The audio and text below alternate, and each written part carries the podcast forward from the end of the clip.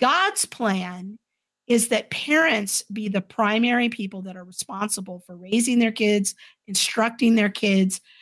And when we turn that responsibility over to the state, we have to understand that we are giving some power and control away that God has designed for us as parents to really be that primary voice.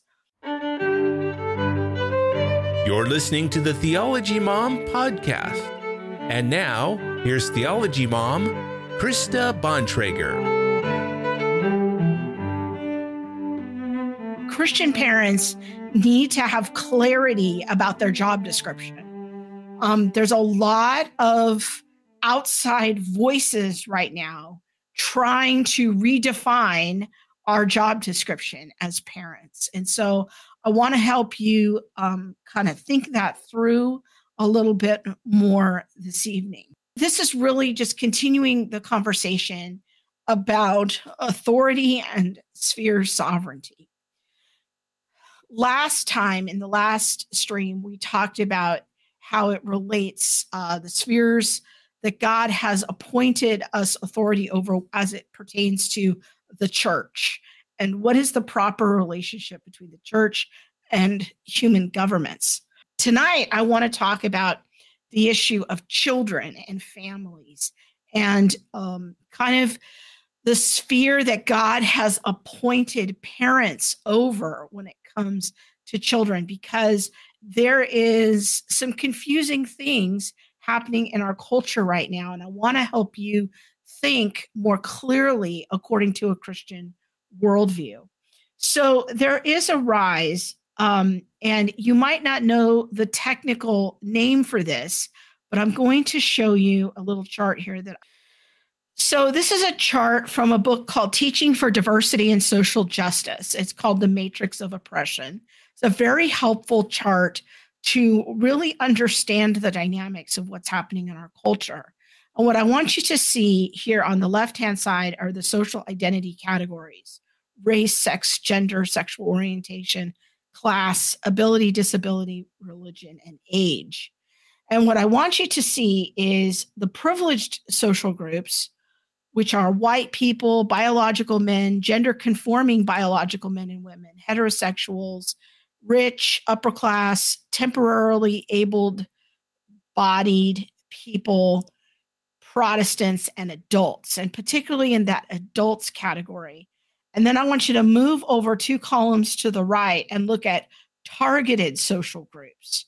This is the column that our culture is currently labeling as oppressed people, marginalized people. It is in this column of the targeted social groups Asians, Blacks, Latinos, Native people, biological women, transgender, genderqueer, intersex people, lesbians, gay men, working class people, poor people, people with disabilities, Jews, Muslims, and Hindus. And then really pay attention to this this bottom um, uh, row here: elders and young people. What I want you to understand is that there is a growing um, phenomenon happening in our culture to reclassify children as an oppressed class. And who are their oppressors? It is the adults in their lives. So if you don't want to be an oppressive adult, you um, want to instead be an ally that lifts up um, this oppressive oppressed group of people which is children. And this is called ageism or adultism. And so you may never have heard of this but this is another aspect of the critical social theories. And hopefully at the center for biblical unity we can um, do a book group soon on this topic because this has particular application to parents, but especially to people working in the public education sector. So, um, hopefully, um, this is just an overview. Now, when we talk about op- oppression, here's what I'm not talking about. I'm not talking about actual oppression. I'm not talking about actual traumas. you know, things of a nature of um, children who have experienced genuine trauma as a result of physical or emotional neglect or divorce or um, mental illness or parents with mental illness, children affected by parents who are incarcerated or homelessness or domestic violence. These are true challenges for children that, you know, we um, as the adults in their life can help them navigate and work through their emotions and and all of that. That's not what i'm talking about though when i'm talking about children as an oppressed category a oppressed class of people. Rather our our society is wanting to reclassify just the, the the nature of childhood as being an oppressed group, not based on things that they are going through, okay, not based on genuine traumas, all right?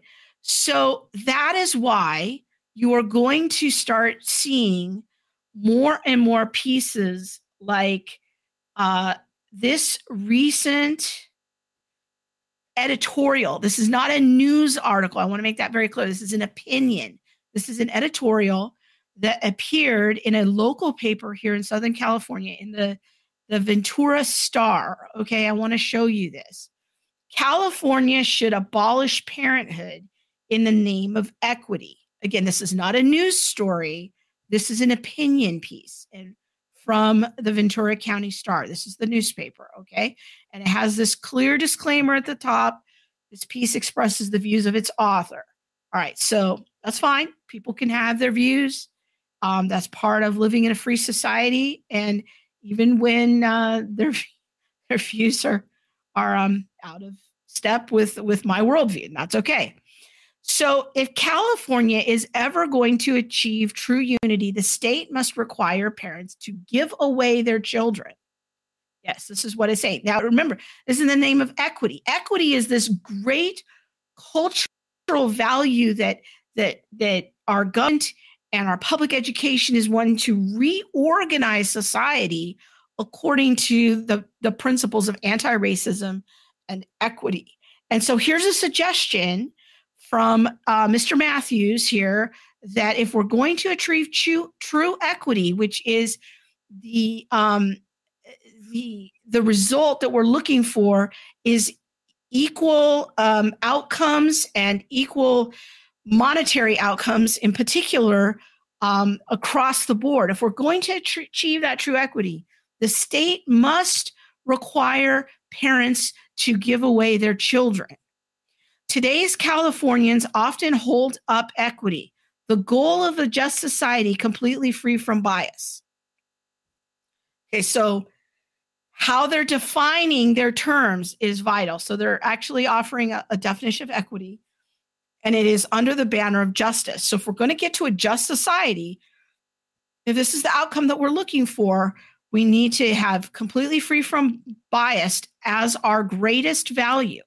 Governor Gavin Newsom, who's the governor here in California, makes decisions through an equity lens. And this is true. And he's reprogramming our state through this lens. Institutions from dance ensembles to tech companies have publicly pledged themselves to equity but their promise, their, promises are no match for the power of parents. Here's his proposal for how we're going to re engineer society. Fathers and mothers with greater wealth and education are more likely to transfer these advantages to their children, compounding privilege over generation. So, this is the idea of multi generational wealth.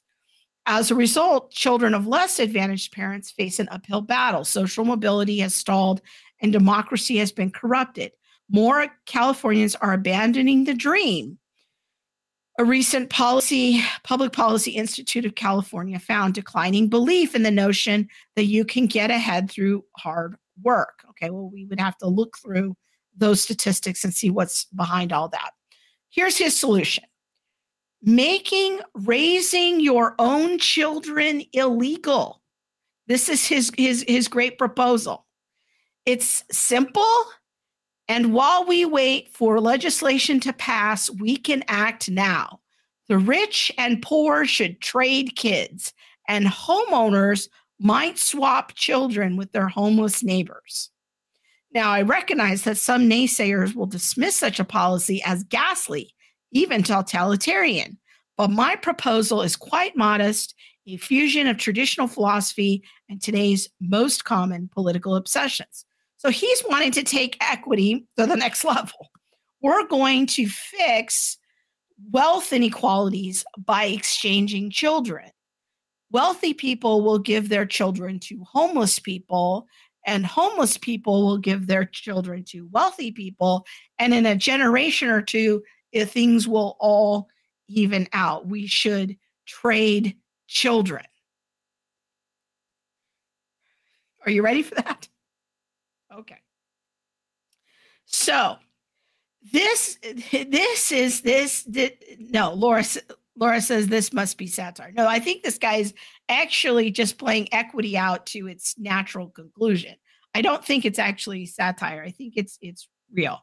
Um, this is communist Marxist thought hiding behind the word equity. I don't disagree with you, Lincoln. I, I think you're right.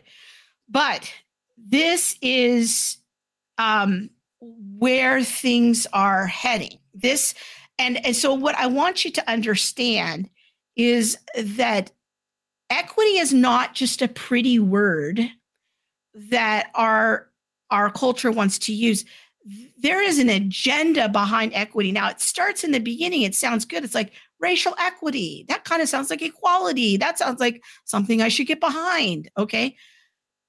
But that's not the end goal. This is just trying to um, baby step us to places like this. Now, I'm not saying that there's a law proposed on the books right now to go this direction.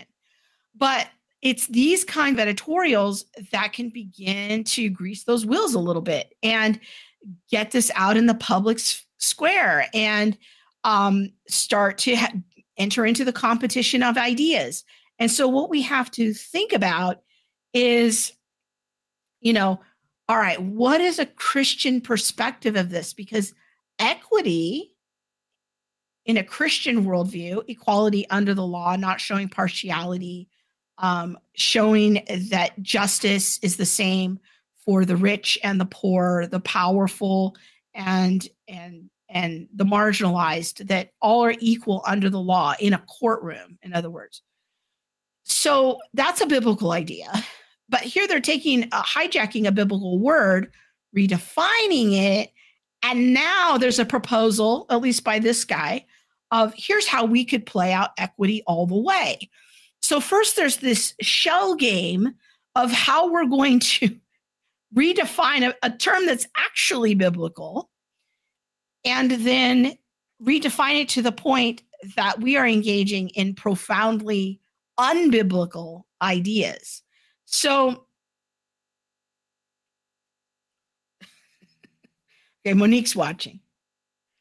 She says, I'm not technically a child, but I am someone's child. Any rich person want to adopt me, I'll volunteer as tribute. Thank you, Monique. All right.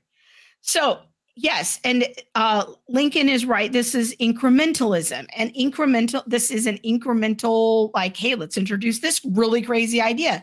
Everyone thinks going to think it's crazy at first, but maybe it starts to start a public conversation. And that's how these things happen. Okay.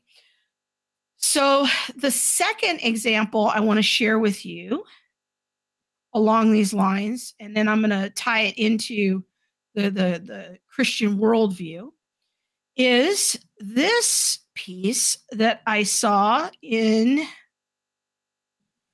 Okay. This is an academic piece that is published on, um, you can go to this website. It's on the NIH.gov website. So this is a government entity, and this is from 2020, and it was published online. And the, the headline or the title of this academic paper is Parental Licensing as Harm Reduction. And we'll just look briefly at the abstract here. In this paper, I will argue that some prominent objections to parental licensing, parental licensing, okay, rely on dubious claims about the existence of a very stringent, if not indefeasible, right to parent. Okay, so this is a this is an article that is coming after the right of parenting, which would be violated by licensing. I claim that attaching such stringency stringency to the right only makes sense if we make a number of idealizing assumptions. Otherwise, it is deeply implausible. Instead, I argue that we should evaluate parental licensing policies in much the same way that we would harm reduction policies. By adopting this critical perspective, we can see that there are powerful but quite different reasons to be cautious about parental licensing relating to our ability to minimize harmful effects of mass parenting in a world of minimal surveillance and intervention. Now, if you go into the literature, there's actually quite a lot of papers um, and think pieces uh, related to parental licensing. I wasn't aware of this. And this is really starting to get into the whole question of the rights of a child and how do we think about those rights and how do we think about a parent's rights. So, Cassandra says the UN Convention on the Rights of a Child has been something some people in our government have indicated they would like to adopt. It strips parents of their rights. And I think that this is an important thing to be aware of because the idea of children's rights again is a term and a phraseology that sounds that sounds noble that sounds fairly innocuous. That sounds like something I should get behind. But we have to understand all right, what are the implications of this from a Christian point of view? Uh, Monique says this isn't a new idea. No, it's not. And, and I was surprised at how many academic think pieces there are about this issue. I remember having a discussion about licenses for parents when I was in social service 10 years ago. And I think that this is a, a difficult conversation because again w- going back to the, the the start of this I, I said what i was not talking about is genuine traumatic experiences like domestic violence and physical harm and abuse and and these are very real things that we have to um, think about. And but when we start talking about government interventions in the family. We also have to understand and think about what the trade offs are for how we are defining harm. Okay. Because right now, because of the rise of children as an oppressed group, we are seeing more and more conversation that that children as an oppressed group need to be able to change their their their sexual identification and even have irreversible surgeries at a very young age that they're allowed to do this. And we are not allowed to intervene because that would be harmful. Parents are in some cases in Canada and there's been a couple of cases in America are losing custody of their children in the name of harm reduction because they they want to intervene in their child's gender confusion. So when when harm reduction becomes conflated um, with abuse this is where we start going down a very slippery slope. And i think that that is where Christians need to show a little bit more discernment and to understand God's created order when it comes to parents. And so that kind of brings me back to the main point of this stream is that parents need to have clarity about their job description. And so I'm going to share just a few scriptures with us here of understanding, for example, in Genesis chapter 1 what is our purpose? Why have we been created? Well, we've been created in the image of God. It says, so that humans may rule over the creation. We have been created to govern. This is our purpose. And we have been created in the image of God to do that. We also have a purpose to be fruitful and multiply and fill the earth and subdue it. This means that we are created to rule and to reign and to create families and to multiply and, and fill the earth with those families. If we were to boil down the purpose of humanity all the way to its essence, that's what it would be.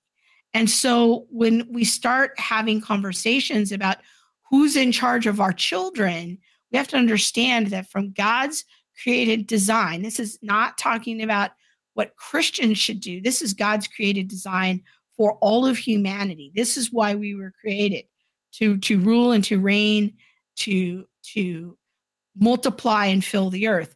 Now, I don't want to suggest that people who are single or couples who have no children are somehow inherently, you know, deficient or wicked.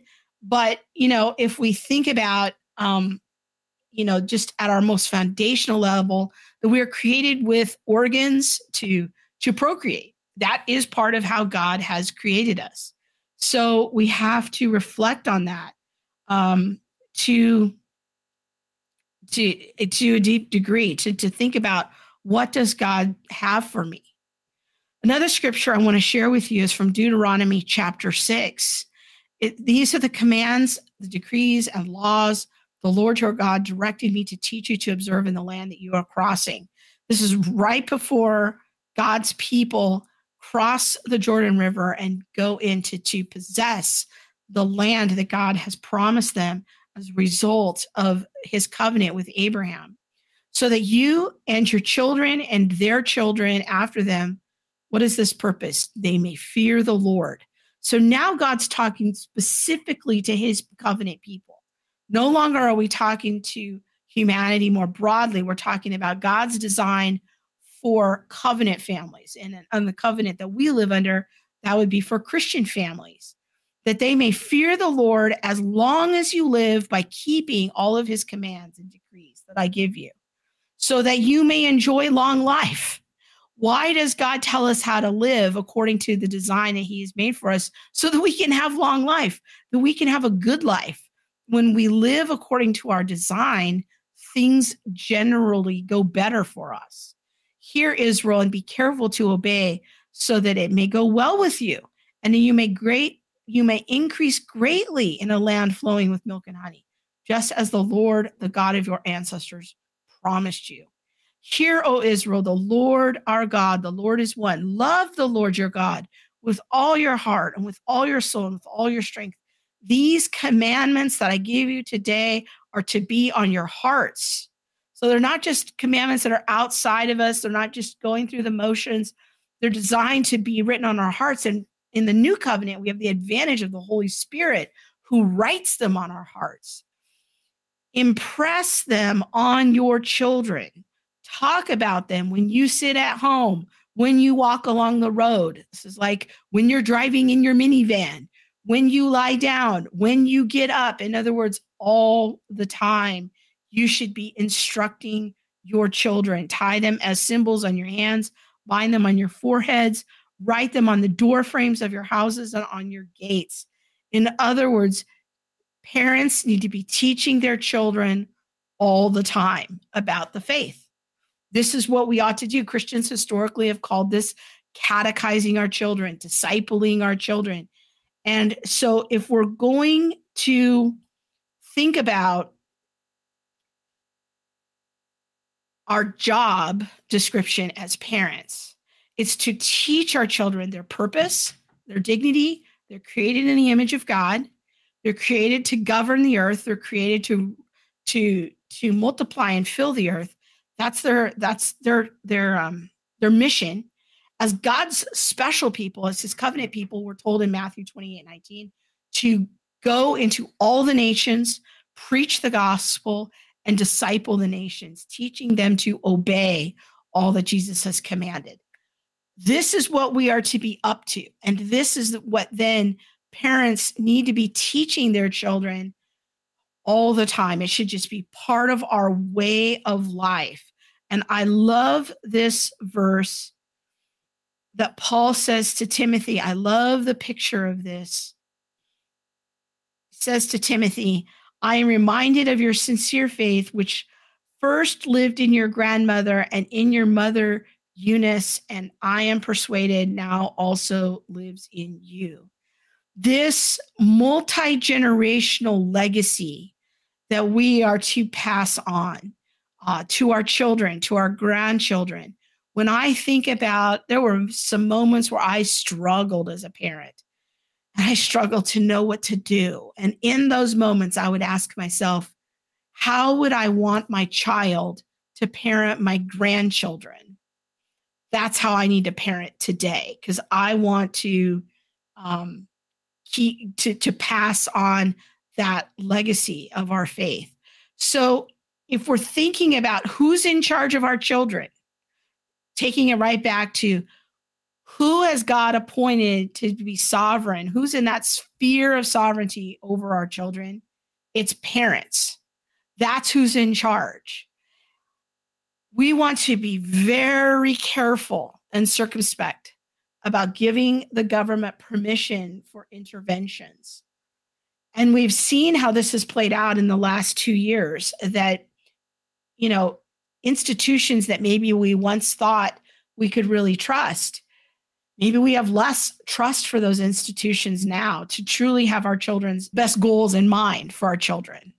Right now, we're living in an age where public schools, not all public schools, not all public school teachers, but many school districts have equity policies. And if you haven't yet, you should go on your local public school district website and read the equity policy for your for your district.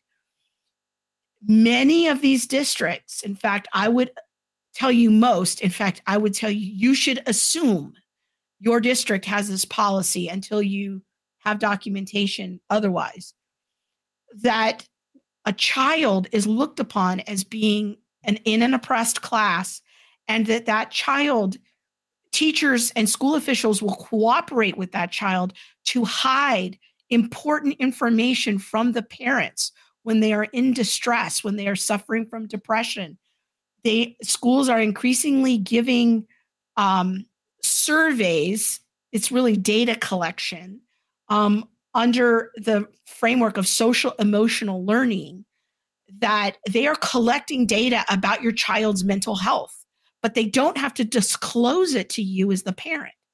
If your child starts using a different name or different pronouns at school or identifying a different way with a different gender, they do not have to notify you.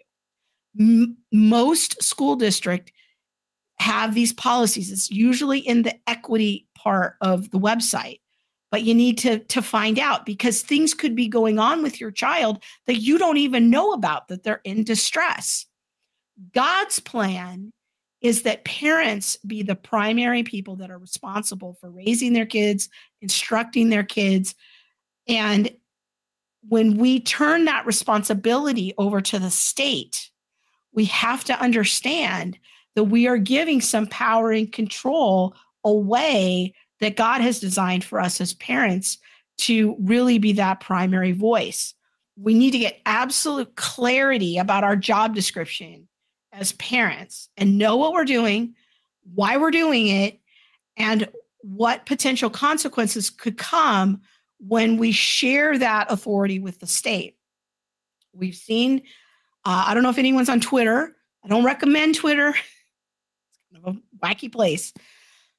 But there is quite a lot of conversation from public school administrators, districts, school boards saying that they kind of want to co parent with you and they don't always think that you should have a say in what your children are learning. So, you know, we need to be engaged in these discussions. We need to know what's happening in the schools. Don't assume everything's okay. In fact, I would say assume your school is giving your student um, these social emotional learning tests, surveys, feedback collection, data collection. Assume that's happening until you have receipts that it's not happening. And assume that your school, public school district is going to hide information about you if your child is in distress until you see the policy about how they are going to involve parents. Um, that's the the reality of where we're living. And so as our the government and society wants to redefine our job descriptions, which is I'm seeing this more and more. I want Christian parents to have biblical clarity about your job description. My school started calling parents caregivers. Words matter, friends. if this is how your school district is talking about you, you need to understand that is an affront to your worldview as a Christian. Okay. So, this is what I'm wanting you to know. I want you to think Christianly about every square inch of your life. All right. That's really what my ministry and and this channel is all about. So yeah, this is this is a mess. Um, it's unsettling that our new Christian school, they always call, they always say your student instead of your child. Yes, words matter. Yeah. And Laura, you're right. SEL is often cloaked as character development. So, anyways, um, I just want to let you know uh, what's happening, how to think Christianly about these things. I look forward to your feedback. I hope you found this quick stream helpful. And um, I'm going to try to keep doing these periodic streams with just perspectives on the news and what I see happening. So if you're finding these helpful, let me know and I'll keep doing them. Uh, and uh, I look forward to your feedback. Thank you so much. Good night and God bless. Be sure to follow Theology Mom on Facebook and like, comment, and subscribe on YouTube. Don't forget to catch Krista next week for more theology fun on Theology Mom and all the things. Thanks for listening.